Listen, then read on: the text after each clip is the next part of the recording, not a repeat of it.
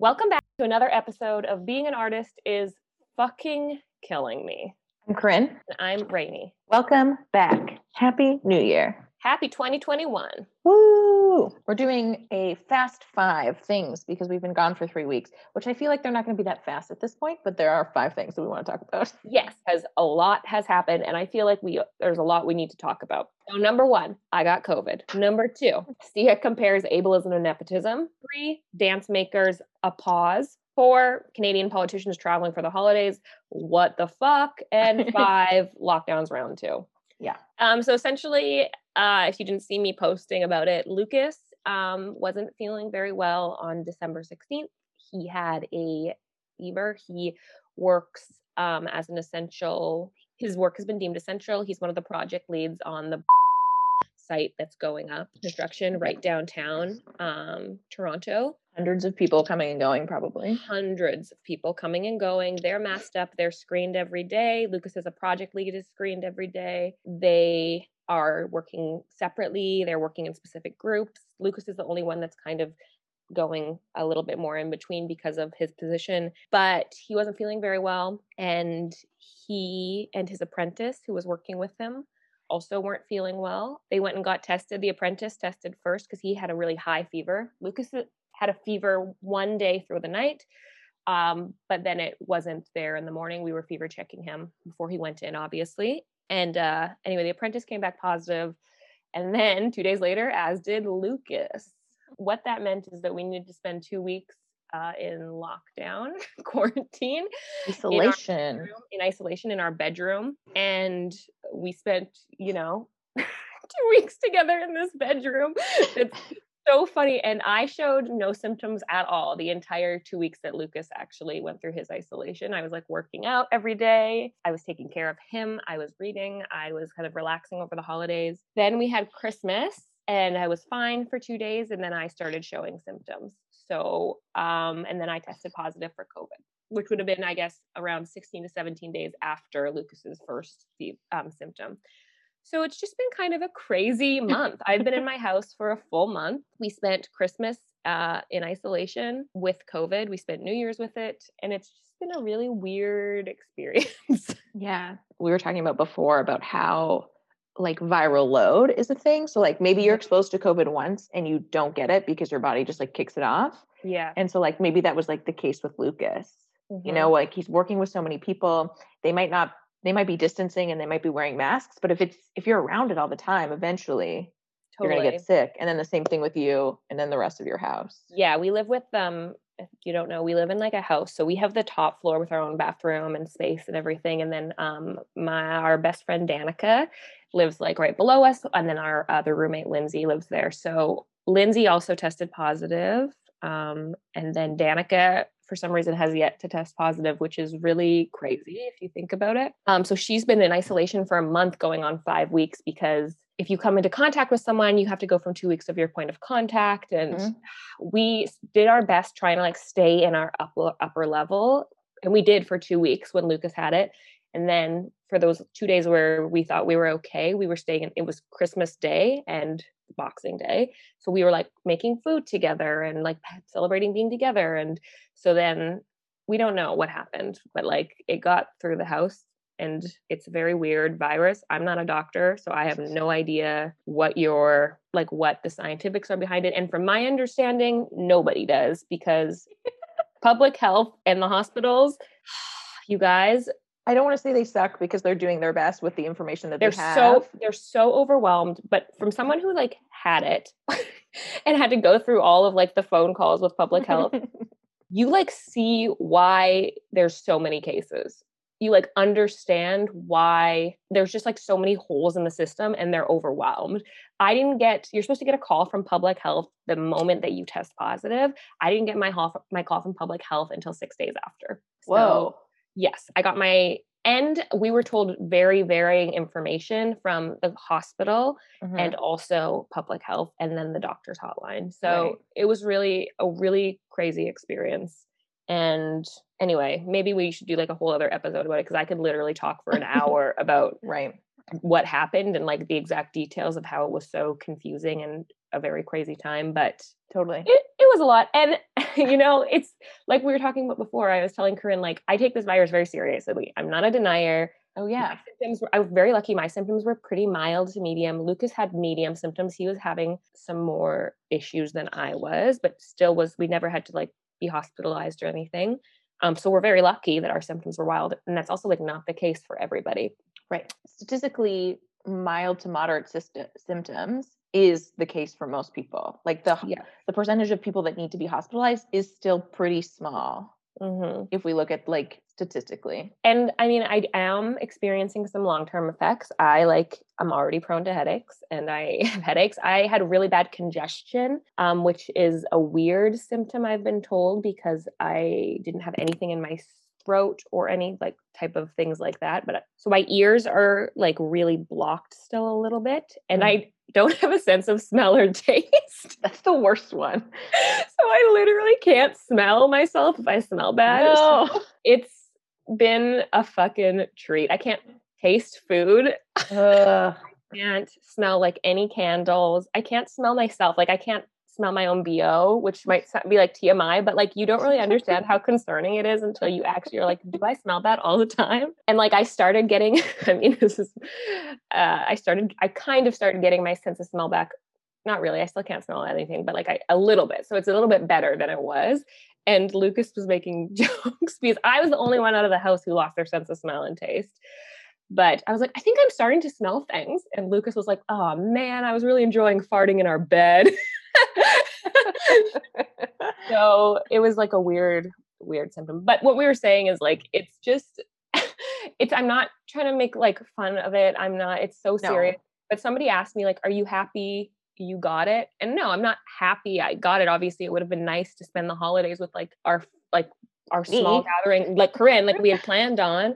It would have been nice to like not be stressed that my symptoms were going to get worse and not go yeah. through this whole situation. But what has made it better is that like I'm no longer scared of like the virus. I like know how it affects my body, mm-hmm. um, and I'm I don't like live in fear anymore, which is really nice. I'm still wearing a mask. I'm still like socially distancing. I'm not like throwing ragers or anything, but I don't have that like built up anxiety that I had before. And maybe this yeah. is only me that um, every time I like leave my house or every time someone like comes in, I like know how my body responds to the virus. And yeah, that's been really nice. It feels like a bit of a, I don't want to say a weight off my shoulders, but it, it's been nice not to be afraid anymore. Oh, totally. I yeah. had a similar experience when my roommate got sick. Mm-hmm. It was like, oh, I've seen someone. Now it's not just like what I'm hearing on TV or what I'm hearing through news outlets. I've like watched someone experience it mm-hmm. and been able to see that they've been okay. Mm-hmm. And something with somebody with like people would describe a pre-existing condition, you know? Yeah, for sure. You know, which I think if I were to get sick and maybe I have already and just didn't know because I've been living with somebody, totally. I would assume that I would fare just as well, if not better than this person. You know what I mm-hmm. mean? Just mm-hmm. like being a healthy, active person. Yeah. So it's just an experience. It's a weird virus. And like, nobody there's so little information about it and like it's not to be scaring people and it's not to be like telling people it's fine like we're not doing any of things like we're not virus deniers i'm not a virus denier i don't say like don't go get fucking party don't go to mexico don't do all these crazy things but um i think it's important to know a you can still get it like lucas got it in a mask mm-hmm. socially distanced screened at work those things are just precautions they're not mm-hmm. the end all and be all of keeping you safe. Yeah. And I, I mean, maybe that was like naive of me, but I definitely thought like, I'm wearing my mask, I'm sanitizing my hands, mm. I'm socially distancing, it's fine. Like, I thought that was like, I was being, and you are being safe. That's like what they're telling us to do. And that's the best you can do. But like, I thought that was like, I, that made me like not get the virus, mm. you know? But like, that's not the case. So just a don't think that like you can take your mask off once because yeah. you can still get the virus with your mask on. And B, um, symptoms are weird. Everyone's symptoms are completely different. So totally. it's just a weird, weird time. Number two, Sia compares ableism and nepotism. And admits to both of them. What the fuck? This like pissed me off so much. Have you did you watch the trailer for the no the music video that they're talking about? No. It's is it bad? Oh, oh, oh, oh, oh. It's a lot. Okay. So for those of you that don't know, Sia, from my understanding of the situation, Sia is coming out with like a film that is also going to be like her album. So a way to introduce her new album is she's created like a film around a character named Music Mm. who has autism, who's on the spectrum, and Kate Hudson plays the older si- sister and ha- is taking care of the the kid with autism essentially and the entire video is going to be based around like what music the the child can see and like what they're seeing. So it's like all the Sia music goes into like video dance scenes. Okay. from my and that's my understanding from like watching the trailer Right. but the person that Sia has cast music as is Maddie Ziegler, who is a completely able-bodied, privileged, Like to the nth degree of privileged dancer. and there are a lot of people coming out being like, "This is obviously shouldn't happen. This is complete fucking bullshit. Mhm. Why wouldn't you cast somebody who's actually on the spectrum in this character?" And I completely agree. totally. And she like didn't she say something along the lines of like it's not ableism. Well, I guess it is, but it's also nepotism because I wouldn't want to I wouldn't do this project without Maddie, right? Yeah, yeah. And then she like goes on to say essentially that her she's like it wouldn't work because you need like an able-bodied person.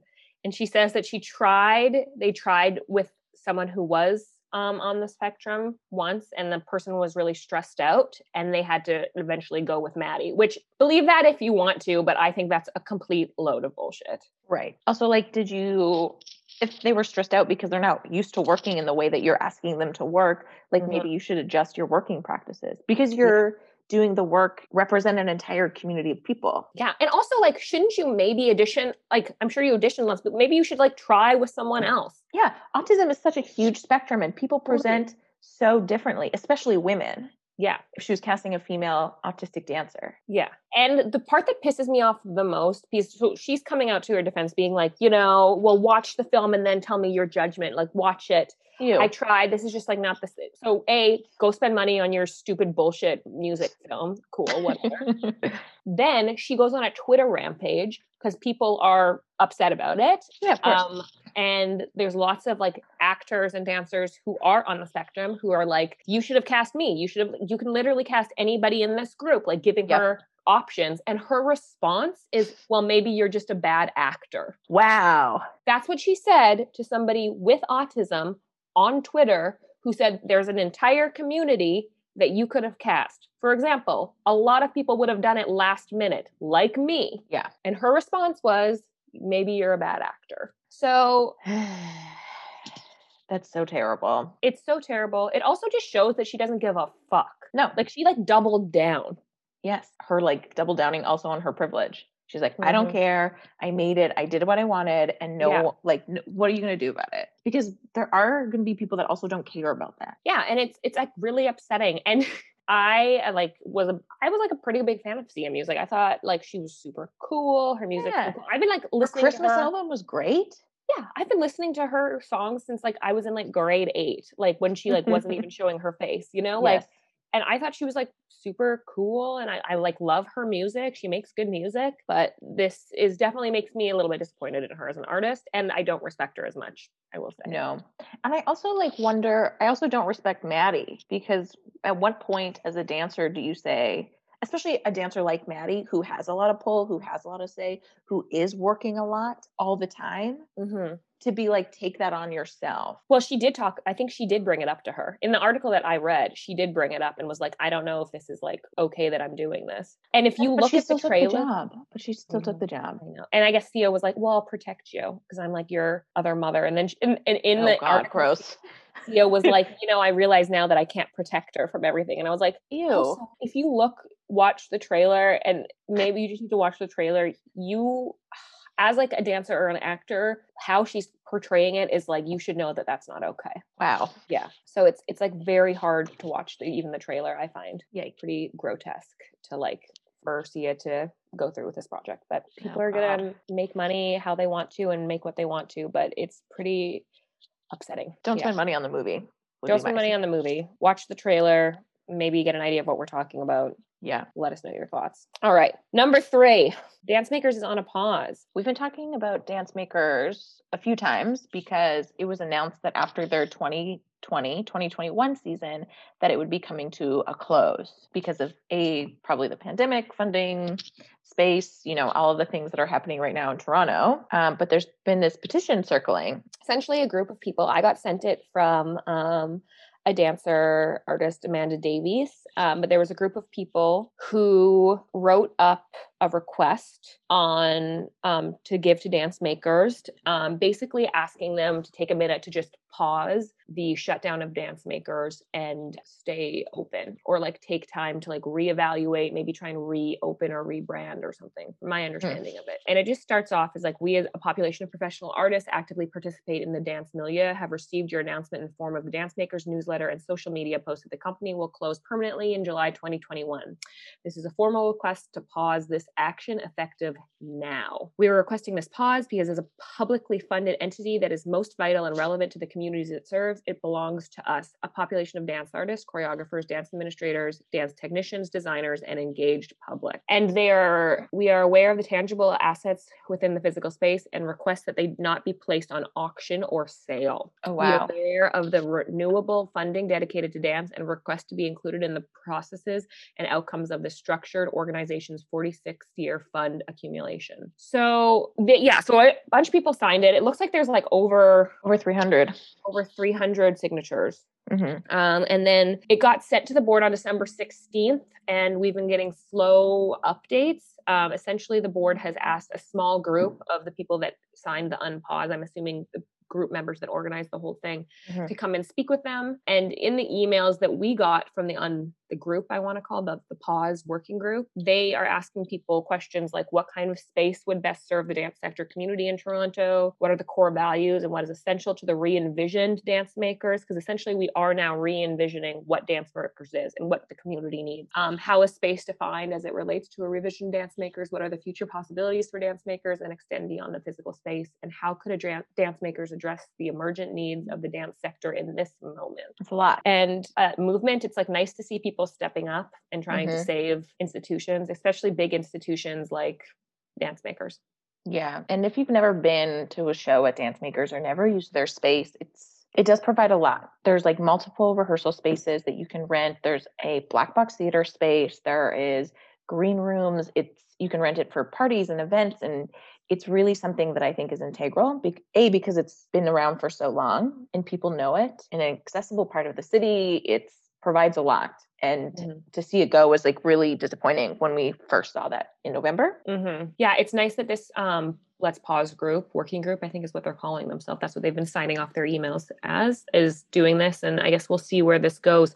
I mean, it, as a realist, it's hard to see how far this goes. Mm-hmm. But let's hope for the best on that one. I hope that that the community backlash or involvement then helps with funding because it's a, it's like mm-hmm. a partially publicly funded space, right? Ontario Arts Council, Canada Arts Council, Toronto Arts Council, like those things should be pulling through for spaces like this. Well, what the fuck? Well, that's what I said from the very beginning, though. I mean, I don't know if it's like a funding thing. Right. We we don't know if it's a funding thing or if we don't know just like like we heard from numerous people that for a year in 2018, 2019, there was just like nobody in the building, like nobody was working there. So what what why are they closing? That's I think a big question that I would like to know and need to be answered before I understand why. Like, is it, or do they not receive funding? It, it seems crazy to me that after 46 years they would not receive funding, but Totally. Yeah, I, I'm very interested to see what the what the re- what the f- true reasoning for it is, and will that ever be made public? Yeah, totally. Right. Number four. So your government tells you to stay home and isolate for month on month. The premier tells you, the MPs tell you, the entire government tells you to stay home. And then a bunch of them fucking travel internationally over the holidays. And lie about it. Yes. And cover their fucking tracks and lie about it. This mm. is so I'm just gonna throw numbers out there. There was two people in Ontario government that traveled over the holidays, 12 from Alberta. that makes me laugh so fucking hard. And and I'm just like not surprised when I like was reading the articles and like trying to get all the information and numbers yesterday. I was just like, cool, cool. Two Alberta. from Manitoba, right? Yes, two from Manitoba, four from Quebec, two from Saskatchewan. And what I'm finding the most interesting. How many in Ontario? Sorry, two. Two. Okay. But the finance minister yeah. and an MP. Again, it's not funny. It's actually like really sad and it incredibly, incredibly terribly wrong. It's like incredibly classist because it's like yeah. you guys can stay fucking home and do what you're supposed to do. I put that in quote. Yeah. And we're just gonna do what we want because like we can, you know, a afford to travel right now because we've had steady fucking jobs the whole time. Yeah. And B, don't really care because we're gonna follow the rules and quarantine on either side or like also like the whole shutdown system is fucked. Like so fucked. Yeah. The fact that I could fly from here to BC and just be like back and forth, it's fine. Mm-hmm. from here to Calgary and get a rapid test, it's fine. But I can't fly to Manitoba to see my family. Is yeah. like where what what's going on? There's like what the fuck's happening? Totally. It's so different from province to province and bananas. And the other thing that I'm finding funny about this while I was researching it yesterday is that now that people are getting mad that pol- politicians have been traveling, people are coming out to say that they've traveled. There's like there was a few, it was like one of the Saskatchewan, a couple of the people from Quebec and Manitoba were like, mm. "Oh, we traveled too, but not over the holidays, but like over the summer." Mm. And so they're like voluntarily giving this information and then stepping down from their positions because of yeah. it. And I don't understand like I don't know if that's helpful. You know, quit my job to save face because I traveled. Mm-hmm. I don't I don't know. I don't know. Maybe I'm wrong. Yeah, it's I don't know why, but for some reason in the summer when things were more open, yeah, it doesn't feel as crazy. Totally, numbers yeah. were low. Yes, didn't there somebody went to the UK, right? Yeah, lots of people went somebody to Mexico, from, Hawaii. Like one of the people from Calgary literally traveled to London over Christmas break, where they have the new strain of COVID. Yeah, and they've completely locked the borders down. Yeah, it's okay for us. It's like do what I say, not as I do. Yeah is like fucking bullshit. Especially when you work for the government. You are a public person. Yeah. Like if you didn't think this was going to come out, you're an idiot. Yeah. Alberta is like the worst case of it, obviously. Alberta, it's still it's now only just mandatory to wear masks inside. I feel like that's important to say. Yes. It is now, as of this past two weeks. Yeah. I want to say even week. It is now only mandatory that you have to wear a mask inside. Province wide, not city, because it was city by city first, right? It was like Calgary first, Edmonton, and now it's province. It was still not, but like Calgary still was like two weeks ago. They didn't have to wear masks. Oh, yeah. Mm. Alberta's the worst case because the person that went to Hawaii, I think it was the municipal affairs officer, she told Jason Kenney she was going because you have to in mm. government. You have to like, there has to be, there's protocols in place so that people can pick up the slack if you're gone. She mm. wrote the official letter to him stating that she would be out of the country. And he claimed after she got caught that he didn't know about it. Bye, Kenney. Goodbye. Bye, you fuck. Get him out of there. Get who's controlling these people? Who's in control of these people? Like, why is this happening? Because people don't care which kind of like leads into the like our last one. Right. Our last point. We're in lockdown again. yeah, we're in lockdown again. And it sounds like it's going to get worse. It looks like we're about to get a curfew. Quebec just got one. And I think we'll have one too. Our numbers are going up. I mean, it's weird. It feels weird that our numbers are going up and people are getting vaccinated. So there's like hope. Yes. But then also it's like, but I'll put you in curfew. Yeah. And also, I'm so over Ford fucking threatening us. I'm sorry. but like, he did this before, like, oh, don't make me put you in lockdown. Oh, yes. don't make me give you a curfew. I'll do it, guys. What else can you do to us at this point? Yeah. There are lots of articles and studies by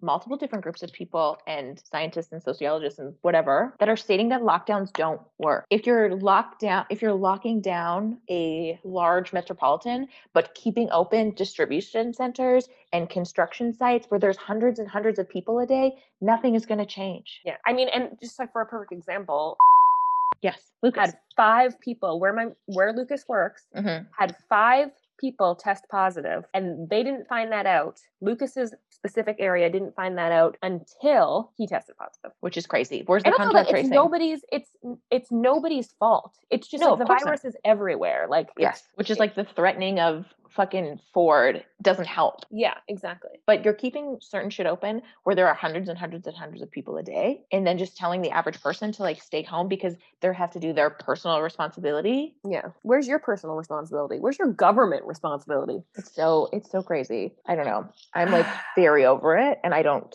I am on the side of lockdowns don't work.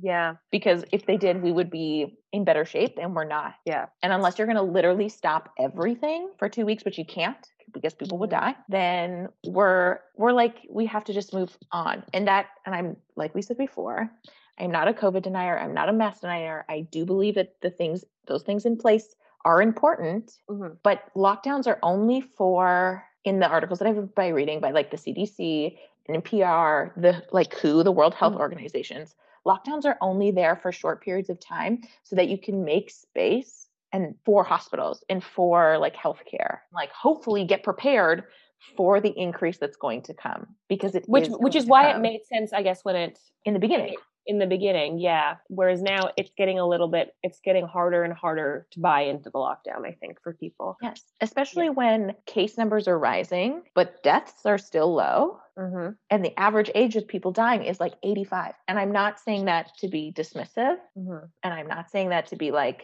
it doesn't matter if old people die, mm-hmm. but death is a very natural part of life.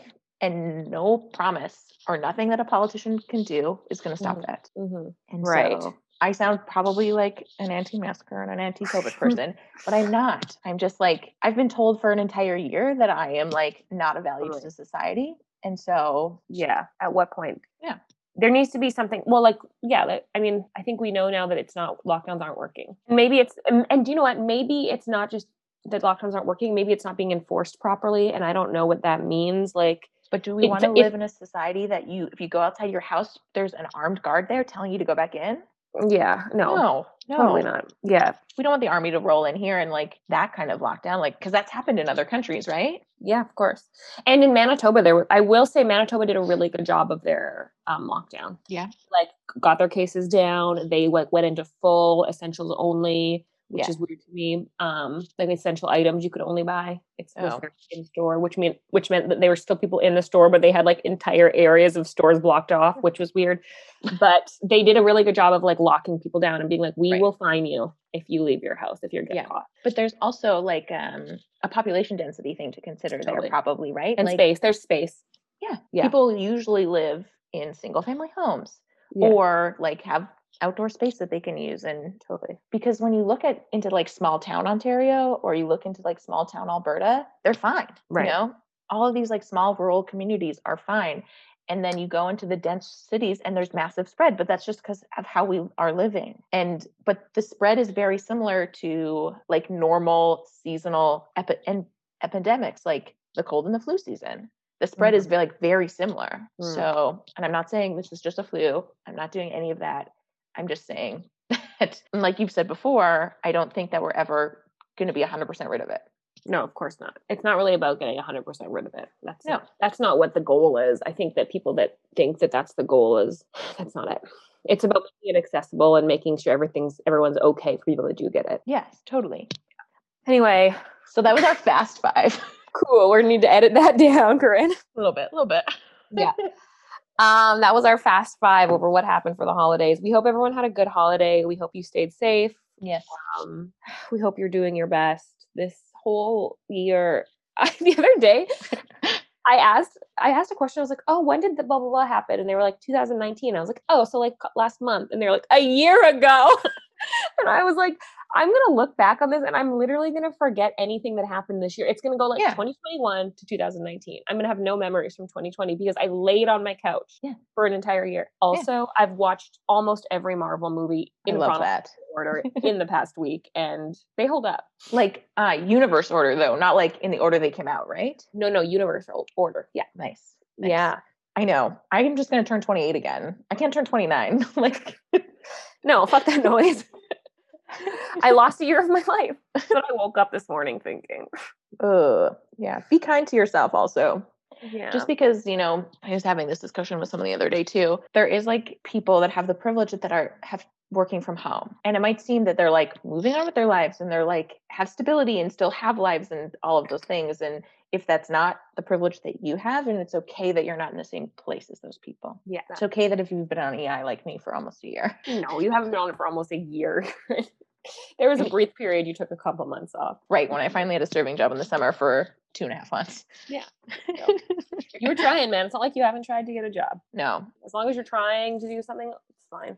I've applied to every single Loblaws in my area to do like stocking shelves, to do like the in-store pickup, you know, and you can just order online. I've applied to Starbucks. I've applied to like not jobs that I would be mad to have, but jobs I would never apply to in real in like normal times because I would be working in restaurants and they just must be so overwhelmed with candidates because I've never gotten a call back. I also think it's like one of those things where they're just like everybody wants like there's nothing else to do. Why wouldn't you work? Yeah. You know, so like anybody that was part time is now full time. Anybody that's and then I'm sure they hired people as well, you know? Yeah.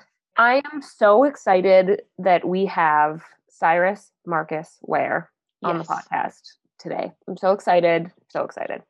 it's, it's a great, it's like a dense episode, but it's yeah. fucking great. Yes. And I specifically like it because of everything that we all just witnessed happening on the news in the States. Mm-hmm. I think the conversations that we have are super relevant to right now. Yeah. Considering we recorded this interview um, right before the holidays, I think that it's it's going to hold up really nicely, especially this week. And it's going to be a really nice refresher and reminder to all of us about the work that still needs to happen. Yeah, totally. Mm-hmm. Totally. Um, so I'm very excited for this. I have been a big fan of Cyrus's for a while. So here we go. Let's get to it. Okay, so I actually have a, a question about a work you did, um, activist love letters. How when did when did you when did that work go up? I started doing that project in 2012. And so I've been running it for eight years, and it's an wow. interactive uh, performance uh, engagement that has strangers writing love letters to activists in their communities. And so now um, I've been doing it for about eight years, and there's been thousands of letters that have been written and mailed all over the world, actually.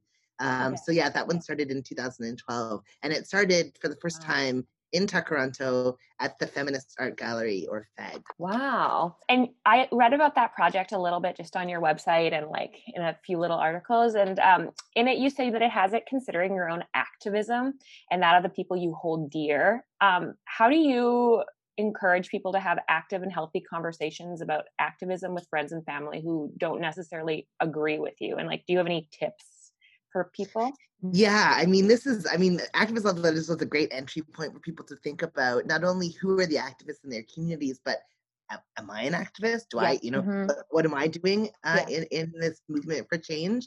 So yeah, this is a moment where we saw a lot of, uh, of people getting into the struggle, you know, in May and June mm-hmm. when the revolution kind of kicked off and all of this change making started to happen and we're in this lockdown and all of this you know activity sprung up in May and June uh, uh, after some of the, the police killings. We saw so many people mm-hmm. turning to activism in ways that maybe they hadn't before. And yeah, you get questions. You often will get questions from friends and loved ones who maybe don't quite understand. I think now is the time to just sort of uh, try to help people who maybe don't understand why we're in the streets uh, to, to understand that the changes that people are pushing for are going to benefit everybody everybody is going to be freer everybody's going to have what they need mm-hmm. to thrive and that's why we do the work that we do to make sure that we all get to make it in mm-hmm. this world and not just uh, the 1%. So for people who are maybe new to organizing, whose family members are saying, what the heck are you doing going down to that rally? Or why are you,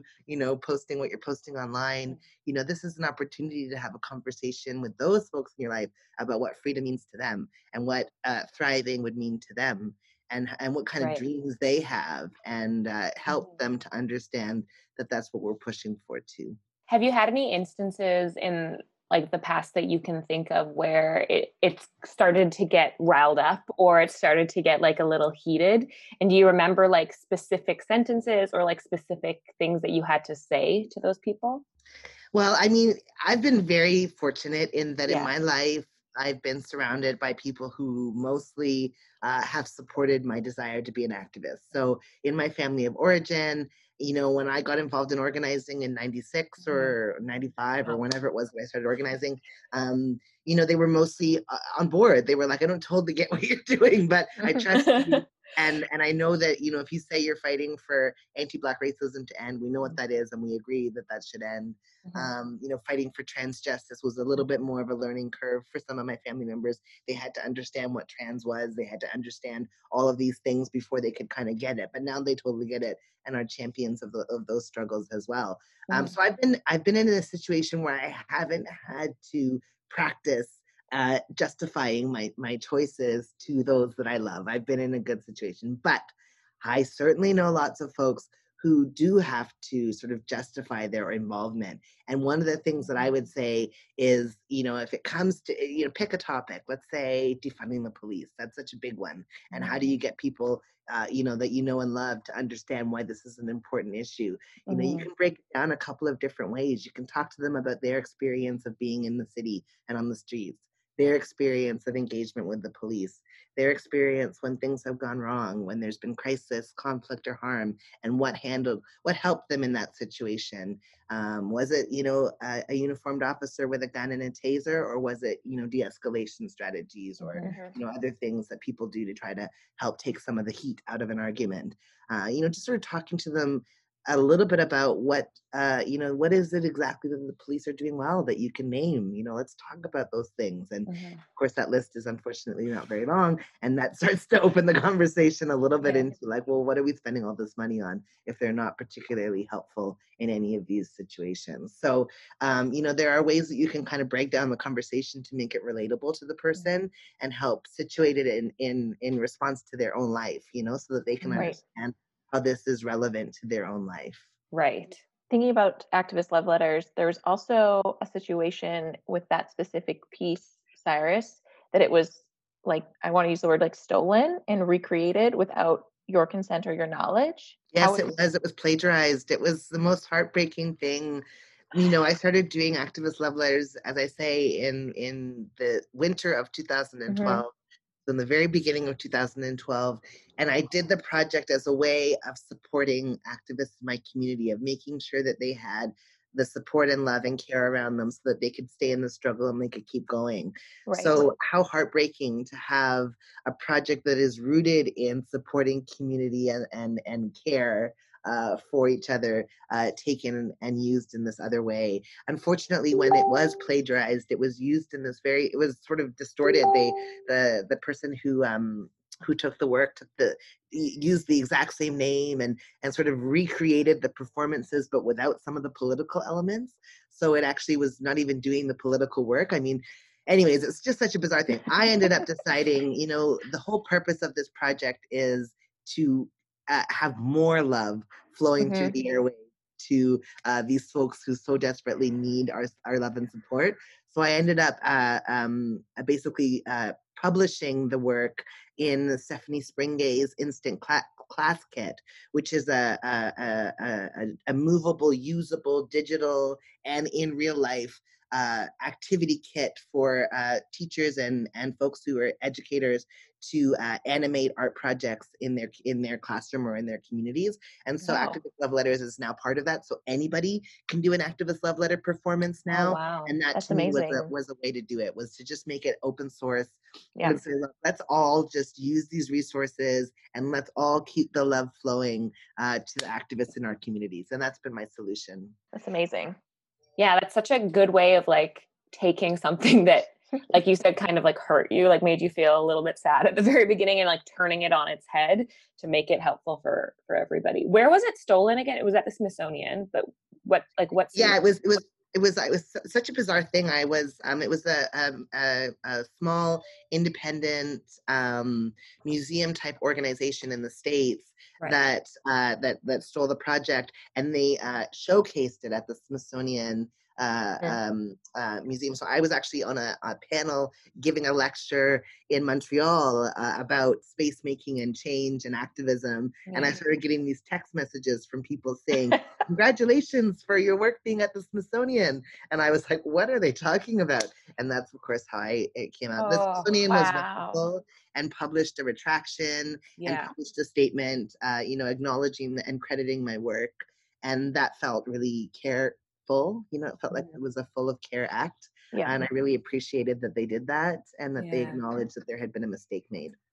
Yeah. How do you how did you go about I I'm just like thinking about like instances that like we've had or like other artists have had where you've you've come up with an idea. I mean, again, ideas are like so linear and whether it like what exactly it is, it's, you know, it's all subjective, but like how did you go about realizing that like it was your work that the person had copied like and how were you so sure that it was like your work that they had copied and they weren't like inspired in a different way by something else that then just like led you both to these same ideas almost simultaneously Well, funnily enough, I actually went to present at Goldsmiths uh, in the UK. I was presenting on a panel about uh, uh, queer and trans space making in Toronto.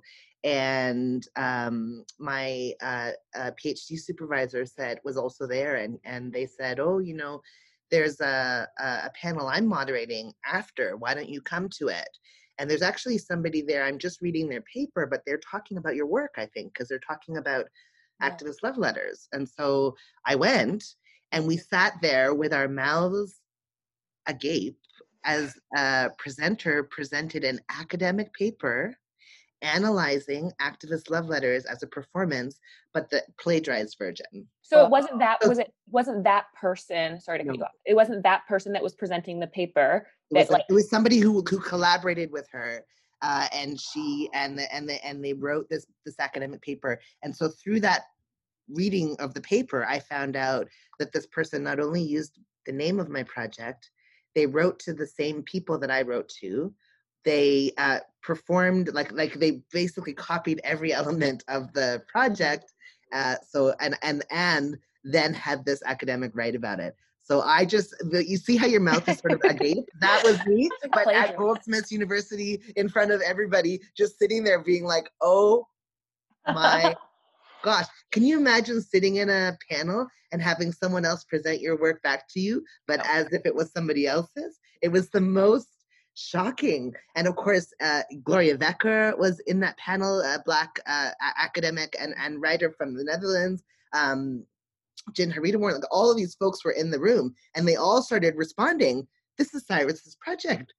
You're writing about Cyrus's project. How come you didn't cite Cyrus's project in your reference? Yeah. Active and and the person stammered and sort of didn't know what to say. Uh, you know, do you think they knew?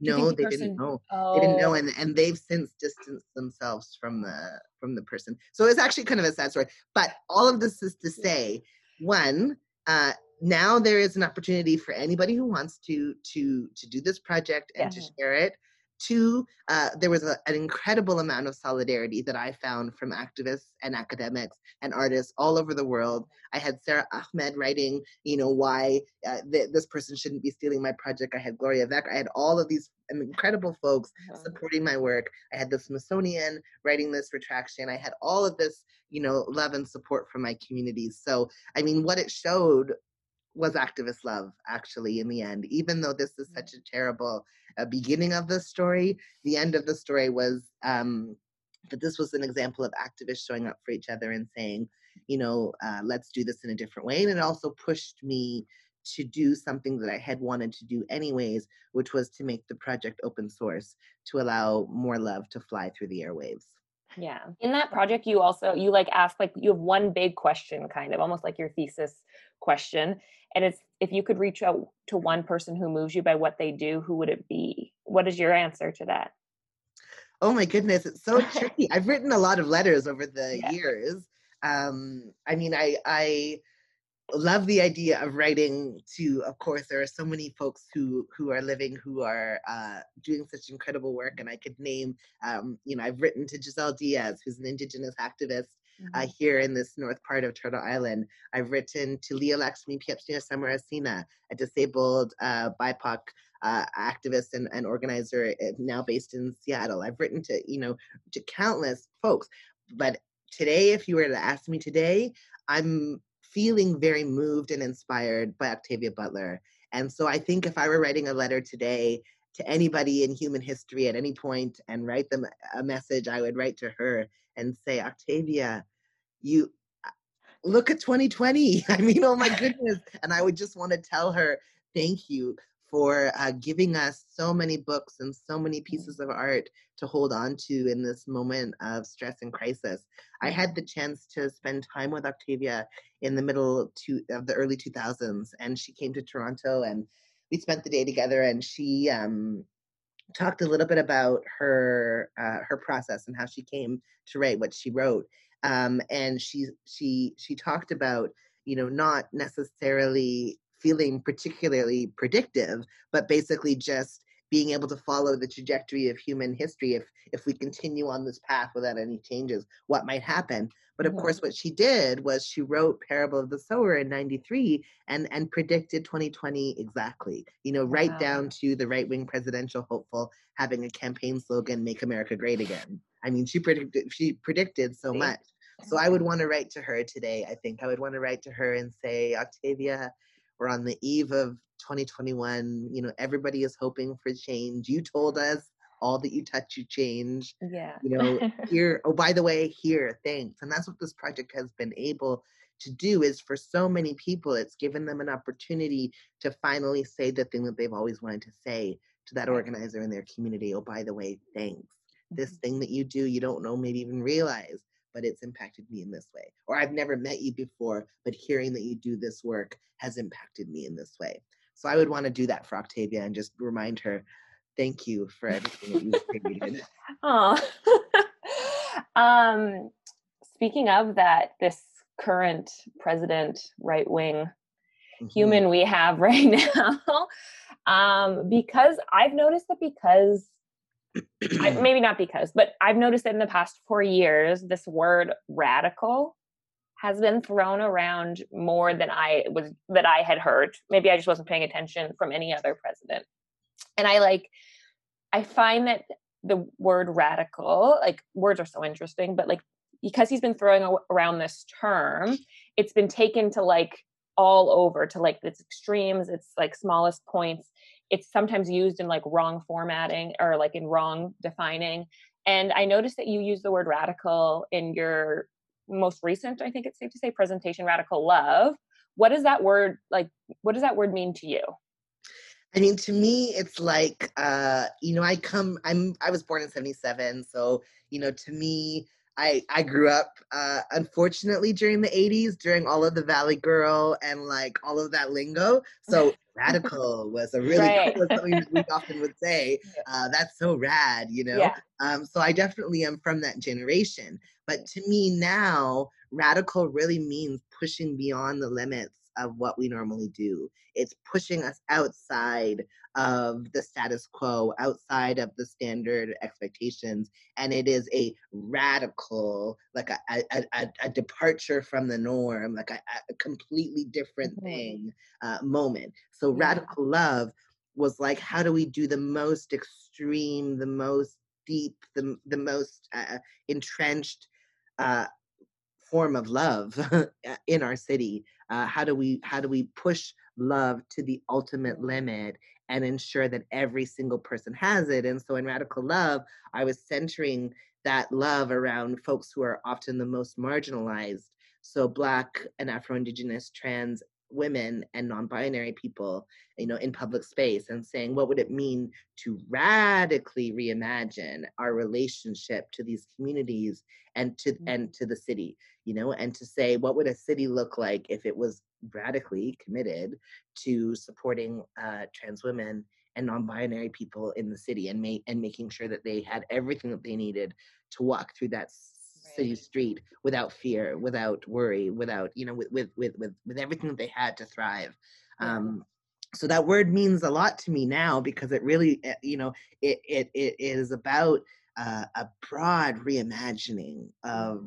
What we currently know and expect. Um, so yeah. to me, the word is still has an activist you know um, uh, p- pulse to it no matter how much um, uh, you know uh, donald trump wants to use it in a different way no matter how i hate to even say his name but no matter how much others try to to co-opt our words and our language we can hold on to it and say no the most radical thing here is us actually is activism yeah. is is is fighting for justice it's not you know your yeah. foolishness it's mm-hmm. interesting because when you just described it then it it feels very complementary to like our current state whereas when he uses it it feels quite negative. Like it feels it it feels like he's put a taint on it. Not the word specifically but he feels like he's added like some something to it that makes it it sound bad like a bad word or a bad term you know?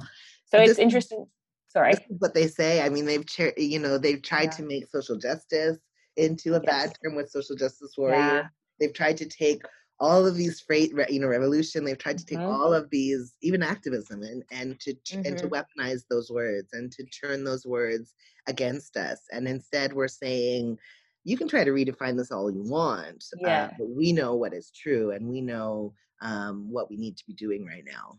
Yeah. yeah, totally. Yeah, it's like just to add to the divide of the way that we interact with each other, mm-hmm. right, and how we can categorize each other. Um, that kind of leads me into another question, Cyrus. There's been a few influential influential people and um, figureheads come through lately. Started saying slap excuse me, wow, I can't talk. Uh, snappy slogans such as defund the police immediately lose part of your audience. What is your reaction to that? I'm going to say it in a snappy way. If right. we don't defund the police, we are going to lose our entire population of people because they are killing us one by one. Mm-hmm. They are mm-hmm. literally killing us one by one. So the police system was started in Turtle Island. It was started in North America specifically to clear the land of indigenous people and to ensure that Black people did not flee from slave labor camps. That was the entire purpose of the police force, and that is what continues today. That is why they over police Black and Indigenous communities. That's why they over police racialized communities. That's why they ensure that we are disenfranchised, that we are brought into the prison industrial complex and kept in the prison mm-hmm. industrial complex. You yes. know, and when we and whenever we resist, then then then there is this extreme violence. So without uh, getting rid of the police uh, or defunding the police or reducing i would i mean i'm an uh, an abolitionist so i believe in abolishing the police and all carceral systems i do not believe that they keep our our our, our society uh, safer or more secure i do mm-hmm. not believe that they are protecting us from anything uh, they are a violent force that uh, were set up during a period of enslavement uh, to enforce and continue slavery slavery was only negatively abolished uh, and it was continued through the police and prison system. And you can read, uh, tons of folks have written about this. Mm-hmm. Ruth Russell Gilmore, you know, talks a lot about this idea of slavery never being, a, it's an incomplete project, the abolition yes. of slavery. And so mm-hmm. the abolishing of the police and prison system is finally just finishing the work of abolishing slavery. So uh, with all due respect, Mr. President, uh, without, um, without reducing uh, the impact of this force on our, our streets, we're going to continue to see the deaths that we're seeing. The police continue mm-hmm. to kill people uh, with impunity. They are never ever charged. Uh, there is never any consequence, and they continue to kill, in particular, Black people and Indigenous people. And it is reported widely as a message, as a warning. You know that mm-hmm. who is in charge, right? Mm-hmm. So I mm-hmm. go back to hip hop, right, and that KRS One song about the sound of the police, where he talks about, you know, if you take that, what is it? If you take if you take it and repeat it in a rude boy sample, overseer, overseer, officer, officer, officer, like how the the the the straight line from the overseer on the slave labor camp to the officer patrolling the streets being a direct connection. Yeah. So everybody, I mean, if, listen to it in music, read it in theory. It's everybody is saying the same thing. The police and prison system are connected to to period a period of enslavement and we are trying to end that in our society so mm-hmm. why would we mm-hmm. continue to pump millions of dollars into this police force where they do not respond to conflict well they do not respond to crisis well they just kill mad people the first you know they arrive they shoot they don't mm-hmm. they don't you know and and they don't don't respond or in any way solve uh, cases of harm. So they're not doing the work that we're paying them to do, and instead they're brutalizing us and killing us, patrolling our streets, carting us, you know, et cetera, et cetera, et cetera. Mm. So the only way that we can move forward with Black liberation is by eradicating these systems of violence that are bit that the entire society is built on, that, mm-hmm. that is is aimed to make sure that Black and Indigenous people don't have what we need to survive and thrive. And as a Black person, he knows that, but of course he's embedded in the system, so he's he's saying what he's saying. But yes. obviously, we know that the only way that we're going to be able to have true liberation and justice is if we get rid of this multi-million dollar uh, white supremacist uh, force that is on the streets brutalizing racialized people every mm-hmm. single day. I think it's. Oh, sorry. I'm glad you knew that I was talking about Obama without even saying. Yeah. yeah. I think like such uh, just a perfect example of how like impartial these forces are is like the whole situation with the Adamson barbecue.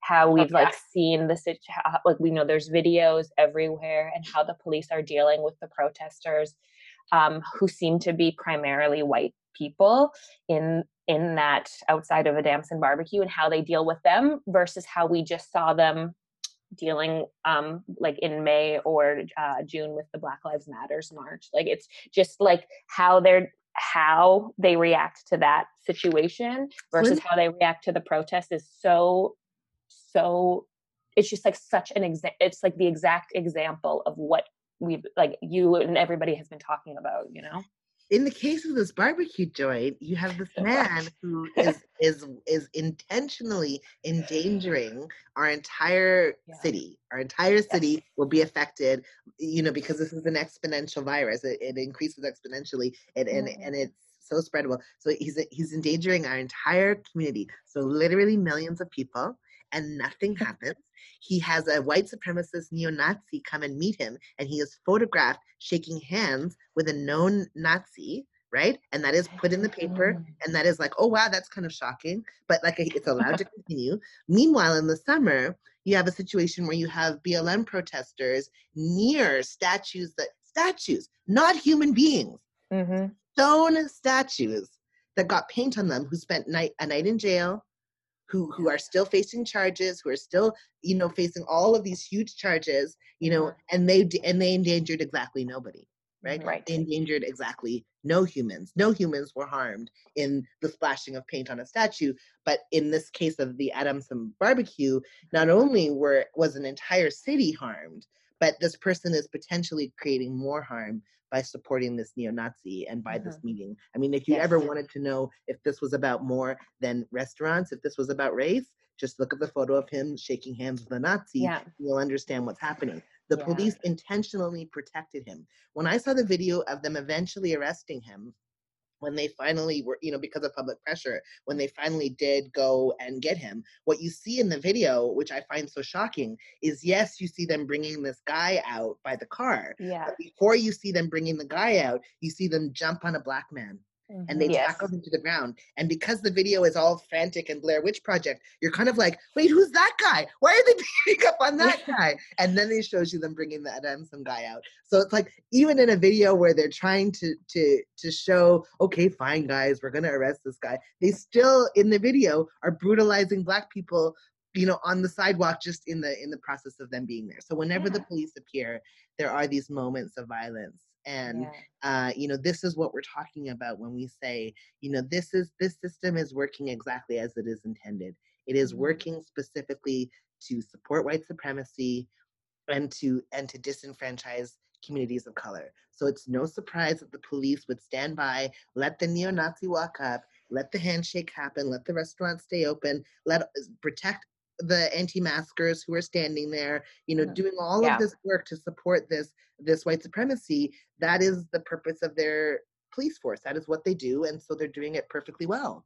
they're right. doing a great job they're doing a great job at what they're intended to do which is why we're saying we don't want you doing this job and we don't want to spend millions of dollars on, on this anymore we want to reinvest that money into our communities into the things that we actually need like housing like like mm-hmm. shelter for for everybody like food like like daycare like programs like community centers mm-hmm. like parks we, we need yeah. you know we had doctors using garbage bags garbage bags as ppe because there wasn't enough ppe in the beginning of the pandemic but we're spending millions of dollars on policing you know that are just going to go stand outside of Adamson barbecue and let people walk in and eat their food so i mean this is what we're talking about this is not yeah. a snappy slogan this is about the survival of all life on this planet that we're talking about. Right. Totally. My first thing that I was going to say was like, it's interesting to me that they tried to play it off as this, like, well, small business, small yeah. business versus big box stores. And I was like, the issue with that is that, and they're taking pictures of people at Costco and all these things. But you're right. It, it has, I mean, it has very little to do with the small business aspect because if it was about small business, it would still be about taking care of the people, customers that are entering your restaurant. And by doing that, you wear a mask, you don't prepare food and let people eat slobbery all over the restaurant, right? It's clearly not about small business if you're not willing to protect the customers that you have. Whereas at these kind of big box stores, again, we all know that big box stores versus the small business shutdown is problematic. We understand that. I, I, it's very, it's hard to like look at, but at least in some of these big boxers we see people trying like they have their masks on. We're trying to take care of each other you know? Even though yes. it's we're not necessarily six feet apart we are trying our best to take care of ourselves take care of our community and our people around us. Whereas in that situation there's no care. No there was no care. There was there was no care um at all to uh to the community that was coming to that restaurant. But also i mean let's just not you know i'm so tired of right wing white supremacists claiming poverty or describing themselves as poor when they're not.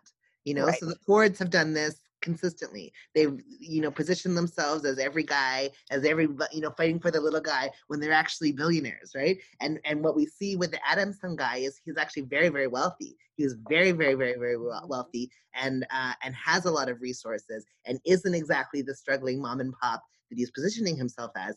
And further, the uh, folks who are supporting him did a GoFundMe. Oh my God. They raised almost $200,000 for this person. So let's not shed any tears here for this person. This is somebody who's flagrantly you know, not only like going against what what has been recommended by public health, but endangering the lives of our entire city and being funded to do so and being granted visits by prominent Nazis. Like, what is happening here? So I I just I just find this all to be so bizarre, and I hope that people um, you know see this for what it is. This is you know this is not about a, a struggling mom and pop who's just trying to get by. This is about a white supremacist who's not used to being told that he can't do something, a rich person who's not being told that he can't do something, and is going ahead and just basically, you know, d- endangering all of our lives. Yeah. At a time when you know a black person picks up a can of spray paint and is tackled to the ground and arrested and spends a night in jail. So you know this is not an equal system that we're talking about here. Yeah. Do you know if that GoFundMe got shut down? I don't think it did. I don't think so either. I think they can remain like an impartial platform because they actually don't do any kind of promotion or um, like furthering of the campaigns, if that makes oh, sense. Like Kickstarter would have, yeah. Yeah, like Kickstarter, you can like hold them kind of accountable. Um, that's my understanding of the this situation as where it lies. Mm-hmm. Yeah, it's fucking bananas. So. yeah, and I just think about like you know, like literally the students in the TDSB the teachers have what ten dollars a student for the entire year uh, to, to to provide toys, books, uh, you know, PPE, everything like everything included is about $10 per student per year. That's how much they have but we're raising in a day $200000 to go towards a rich person's barbecue joint. Like what is happening in this society? So we need to reinvest in education. We need to reinvest in community. We need uh, the government to invest in these things. But also if we're going to er, put our hard-earned money into something let's invest in things that are actually supporting our communities not this nonsense. It's just very bizarre Uh, both things that you're passionate about um, are art and activism. And you, I would say, almost always kind of seem to be combining them or like finding um, a relationship between them. And do you think that they, art and activism, have a symbiotic relationship? Absolutely. Yeah. I mean, you know, so much of my practice is really rooted in this Toni Cade Bambara quote from 82 where she says that the role of the artist from the oppressed or marginalized community is to make the revolution irresistible. Mm-hmm. And I think that that is essentially what uh, my job is as an artist is to be a catalyst, to mm-hmm. be, uh, you know, creating work that makes the revolution so possible so irresistible, so uh, tantalizing that we can't possibly imagine not doing it. Um, so that to me seems very essential.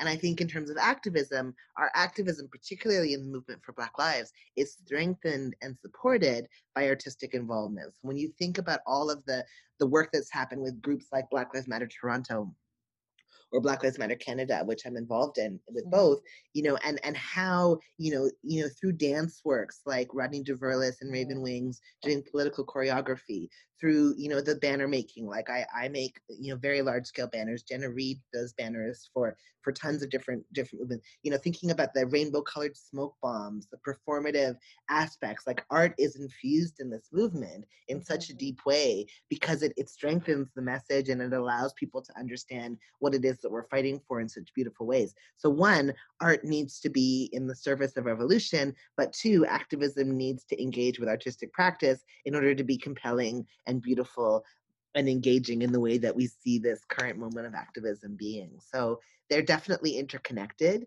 and um, they support each other and they augment each other. And, and when combined, they can make some real magic happen. So uh, I'm very inspired by artists who have been involved in the movement and struggle, like Emily Emory Douglas, you know, like folks like this who have just done such incredible, uh, been incredible examples of what happens when you bring art and activism together. Mm-hmm. I also think that it has a big deal with, I mean, like art has such a big role in politics that we don't really consider in terms of like it, it really helps us kind of like we were talking about with that idea of what radical means, right? Like it really helps like push us into a completely different place and make us rethink these ideas that we may um, be embedded in our brains, kind of, you know. Mm. Yeah. Um, I was reading a, a, an article and it was talking a little bit about um, Adam Curtis theory. Are you familiar with that? No. No. Okay.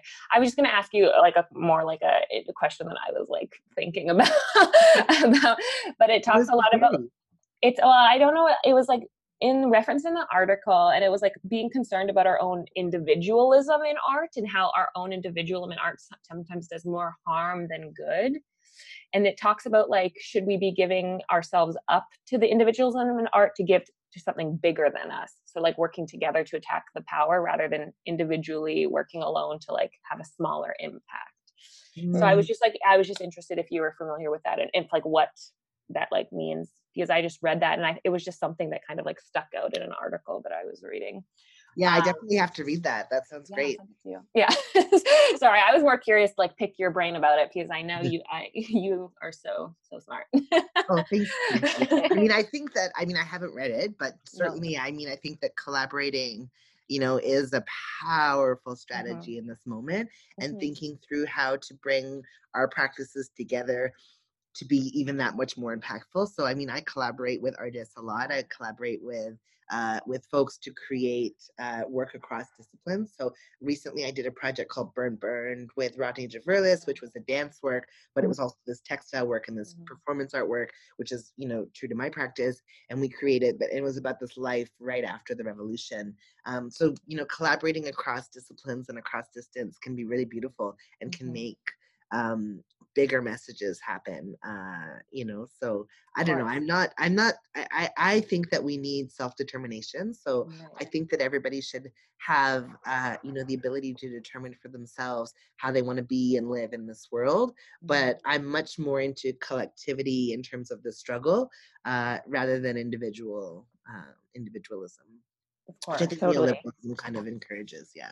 Yes. yeah um, I have a question about your speaking about like process and collaborate collaboration um, how do you decide what medium or what medium is going to best represent the project that you're working on to get it across the most in this like act in the activism form like if you have a vision what is going to help you the most get it to other people I mean, it all depends on the the context. I mean, it's so context dependent. Mm-hmm. Um, you know, when when we had the opportunity to I, I, was invited to to do a project for the toronto biennial for 2021 and 2019 and i mean i normally work uh, I, I, often work in performance art and and and, and visual art so, so drawing painting mm. um, but in that environment it, it, made sense to tell the story as a play that to tell the story about the future that uh, that i had been writing about antarctica uh, to tell it as a to tell it as a play. And then i had the opportunity to create a second project and I was given the medium of this video wall. What could you do with this large scale video wall at Ryerson? And so I chose to make an eight channel uh, video work that again was set in the future. So sometimes the conditions, you know, kind of set the the tone, and sometimes mm-hmm. it's um, it's just about what's the best way to kind of tell that story. Uh, you know, for me, writing the play Antarctica was a way of talking about climate change, white supremacy, and colonization um, at the biennial at a time when I felt like that should be part of the conversation. If we're having a biennial on Turtle Island, what would yes. that look like? Um, but it also allowed me to work with actors over a long period of time and collaborate with these BIPOC actors, and that felt really amazing. So the play was the right format for that message. Uh, so it depends on the the context. With Radical Love, because it was going to be out in the city, mm-hmm. I wanted it to be these abstracted geometric shapes that um, were sort of sculptural and that had a soundscape because I often think about, you know, moving through the city and how we often have our, you know, we have our, our Spotify playlist going and, and going right. to the city. And what would happen if you were moving through this environment but listening to the voices of trans people talking mm-hmm. about their experiences or their dream cities. So um you know, I, I use a lot of different mediums. So I can no longer say I, you know, I'm somebody who draws. I'm like I, I draw and I make sculptures and I do plays and I do all of these different things. So I guess I'm an interdisciplinary artist, but it just depends on the context. Totally. Uh, you know, um, totally. Was Radical Love originally going to be at the Bentway or did it have a different location? It was it was intended to be at the Bentway. It was wow. actually commissioned I was invited to submit a proposal, uh, and then that proposal was selected to be one of the two projects that was real, or one of the three projects that was realized. So it was always intended to be a collaboration with the Bentway. Where exactly it was going to go was a bit, you know, up in yeah. the air because they were doing some things off site. I was intrigued about doing it on site at the Bentway uh, for a couple of reasons. In part because you know, when I did research um, to start that project, I talked to a whole bunch of indigenous, black, and Afro Indigenous right. people, trans people about their experience of public space.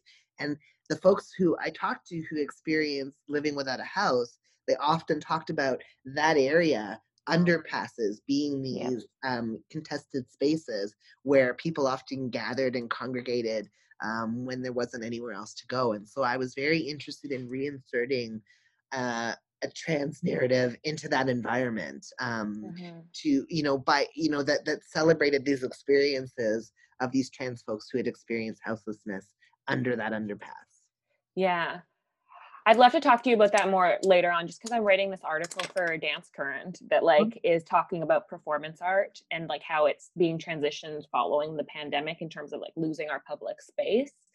But so that I mean, just like that location has just been used so much over the past summer because of what's happening, because everything's yeah. like moving to our outdoor spaces or to like our site specific. So I was just curious about whether that was like intended for there and how you had to maybe transition. But I'm glad you didn't have to. yeah, it was it was kind of because it was already commissioned by them that was yeah you know but i do i do think that it is a very interesting thing that that now uh you know if we are doing public work it has to be something that you could see from far away so there were these sure. um marks on the cement that said you know please enjoy the art from six feet apart you know mm-hmm. so even so it was definitely an installation during covid yeah know, those vibes to it for sure right that space is just so interesting i mean they're doing I don't actually know who the people are that run the Bentway like program for like art or movement or whatever it is, but um, I they're doing such a good job of just like commissioning work for that location as well as like people are using that space just like in their own ways as well. It's like it's been really interesting to see how that space has developed throughout this past like eight month period, and then before that, like I feel like I just heard about that space a year and a half ago, maybe. You know, it's mm-hmm. it's really it's really interesting. Um, have you witnessed ways that um, art is ineffectively used with activism? Hmm. Um, you don't have to like call someone out, maybe, but maybe just like if there's like a pattern or something that you have witnessed. I wouldn't say I have really. I mean, I think that um, you know, you can tell when something is genuinely connected to community mm-hmm. or connected yes. to the um, the issue. you know, versus, uh, you know, just sort of like a, a bit of a stretch. Right. So certainly, you know, you, you can see some projects that are more entrenched or, or connected or deeply rooted in in the community that they're you know affected most affected by the issue that they're talking about and you can tell those projects that they, they have a bit more meat to them and they have a bit more umph because they're actually rooted in the communities that that that the subject is is related to mm-hmm. um, versus an artist who says well i just want to make something about homelessness or something but they're not actually connected to street involved uh, folks or community right.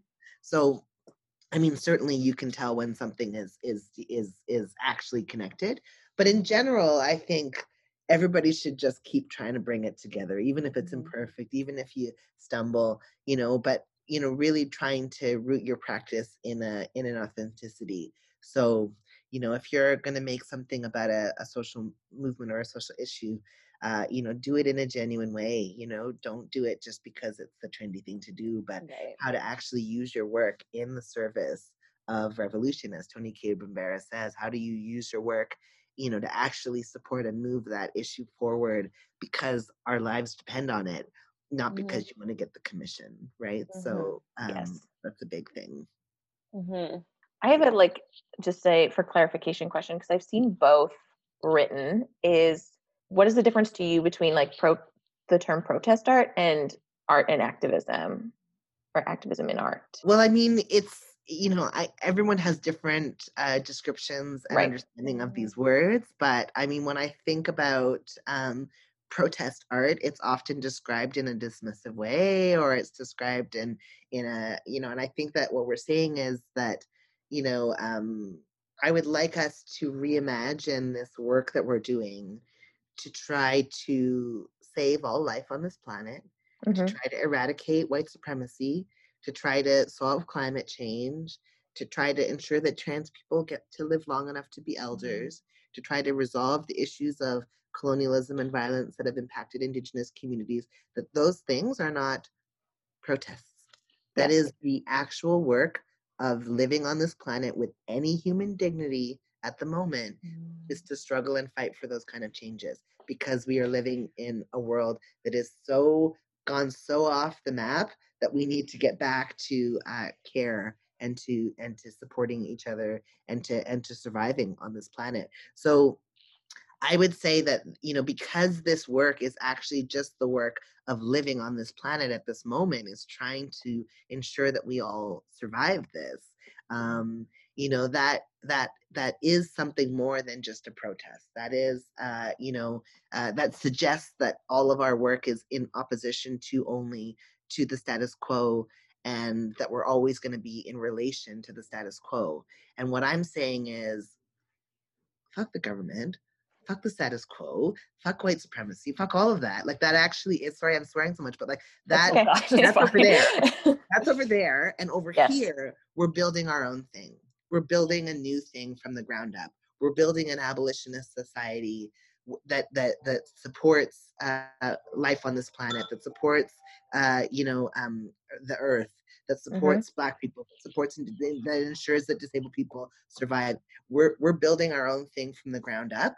We're mm-hmm. building this beautiful new world. Please come join us. But we're not actually necessarily just focused on tearing down your old ways. We're building new ways on our own. And mm-hmm. so the art and activism that I've been talking about has been deeply invested in this building project, this mm-hmm. yes. uh, building and reimagining, uh, you know, a world where we all get to be freer, uh, and that is so beautiful. So it's not uh, just about uh, you know saying, "Oh, I don't like Trump." It's about saying, "Okay, well, fuck Trump. Trump's over there.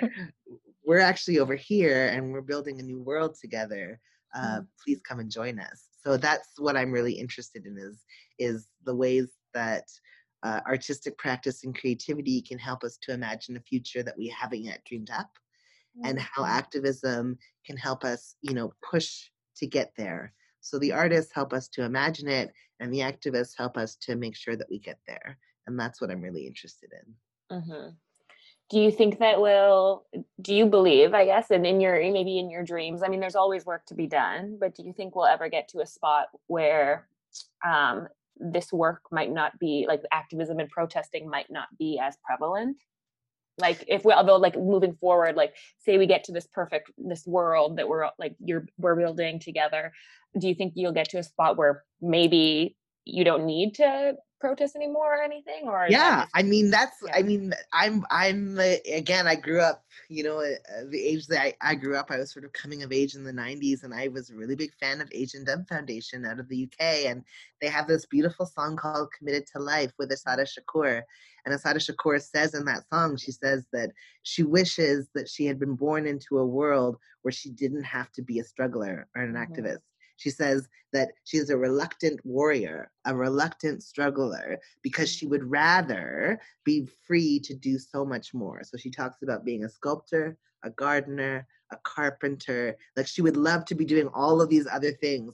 But right now, she's forced into the role of struggler because she's committed to life, mm. because she knows that that's the only way to live with any human dignity on the planet at the moment is to struggle. That's what she says in that song.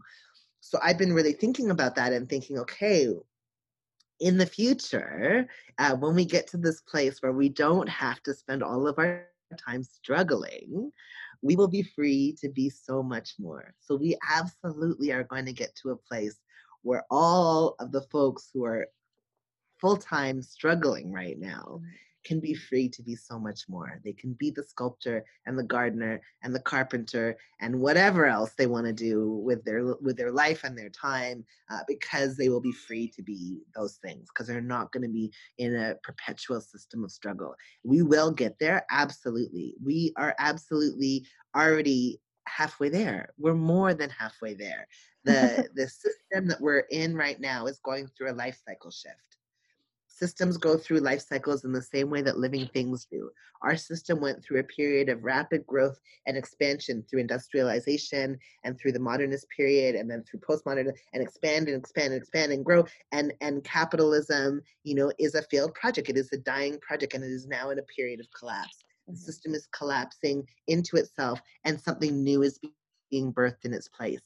The thing that is new, that is being birthed in its place, is growing from seeds that our ancestors planted. So that new forest that is growing in place of the old one that is dying is growing in the deep, rich earth of years and years and years of activism, you know, of decades of activism. So we are already watering the plants that are already growing for the new society. We're already more than halfway towards the change that needs to happen. So we will get there and we will get to a place where we will all be able to finally rest, where we will all be able to finally say, slavery has been abolished, we are free, you know, where we will be able, where my children's children will be born outside of a world where there is police and prisons and carceral violence. We will get there and we will be freer and we will be able to use our time in vastly different ways to love each other, to make food for each other, to dance in the streets, to spray paint on maple leaves, to whatever we want to do. Like we can just, uh, I don't know, jump rope, I, whatever we want to do, we can just do it because we'll be free to do, to be so much more, as assata reminds us. So, I mean, I think our victory is assured. assata says we can win, we will win our liberation, and we will. We will get to a place where the world is much freer where we have finally eradicated white supremacy, where we have gotten rid of the systemic ableism that you know is so violent towards disabled and mad people and deaf people. We will make a world where trans people get to live to be elders, and as a result, we'll all get to rest. We'll finally get to rest, and I can't wait to meet you all there, and we will be there for sure. So. I feel like you might have just answered my next question through that lovely response, but I'm going to ask it anyways. In times like this, where it seems like there's no end to the work what keeps you going? I think that there's just this this potential of a future that is different than the one that we're in now. Totally. you know that is inspiration you know? Um i i i came i come from memphis tennessee from it's where my dad's family's from. And we spent generations on slave labor camps generations you know my great grandparents were born in into slavery on a slave labor camp so it's not many generations ago for me it's like three generations, you know. So uh, my great grandparents. So um, you know, I remember talking to my grandmother's eldest sister. There was a very big age difference between her eldest because there was a lot, you know, when people had a lot of kids. Mm-hmm. Um, and I can remember her talking about uh, before she died in the 90s talking about that experience uh, in the in the period just after the ending of slavery you know she was alive in that period of reclamation that they call you know and just describing that uh, you know experience to me was just fascinating. So i have committed my life to ensuring that that phrase never again is true that we will never again um, live under those conditions that we will never again keep people enslaved and so the work that i'm doing uh, is is to ensure that that her generation finally gets to rest you know that my great grandparents finally get to rest knowing that when they dreamt that their children or that their children's children would be born free, well, I'm going to try to make sure that my daughter's children are born free. And so that means that my daughter's children will not be hearing the whoop whoop of the police sirens, will not be targeted because they're black, will not be, you know, targeted because they're disabled. They will be free. And so that keeps me going. I know that we will get there. I am continuing the work of my ancestors and I I can't wait to be an old man and with my daughter and and her children if she chooses to have them free liberated and free that keeps me going may it be amazing i think that is a good place to end. Can we ask you a question before you sure. before we go? Um unless corinne did you want to ask that one last question about um well actually i'll just go i'll ask you. Mm-hmm. um we just before i ask you the final question um we recently, and you may not be able to speak on this at all, but uh, Rodney Diverlus has mm. has uh, he said he's he's stepped down now from Black Lives Matter, um, and you're still active in the in the organization, correct? Yeah, so actually, the, Rodney is still involved in Black Lives oh. Matter Canada, but not in Black Lives Matter Toronto. So we launched uh, we're just launching Black Lives Matter Canada, which uh, is finally just being able to expand oh. and support this network of, of chapters all across uh, this north part of Turtle Island. So I'm one of the co-founders of Black Lives Matter Canada, along with Rodney, um, and so uh, he's focusing on on the sort of the national scope, um, mm. and then some of us are involved in both. So um, so so I'm involved in the Toronto chapter as well as Canada. Oh, okay, that's great. That provides so much clarity. Thank you so much. um, is being an artist fucking killing you? Uh uh no, absolutely not. It's saving my life. Being an artist is fucking saving my life. That's what I would say.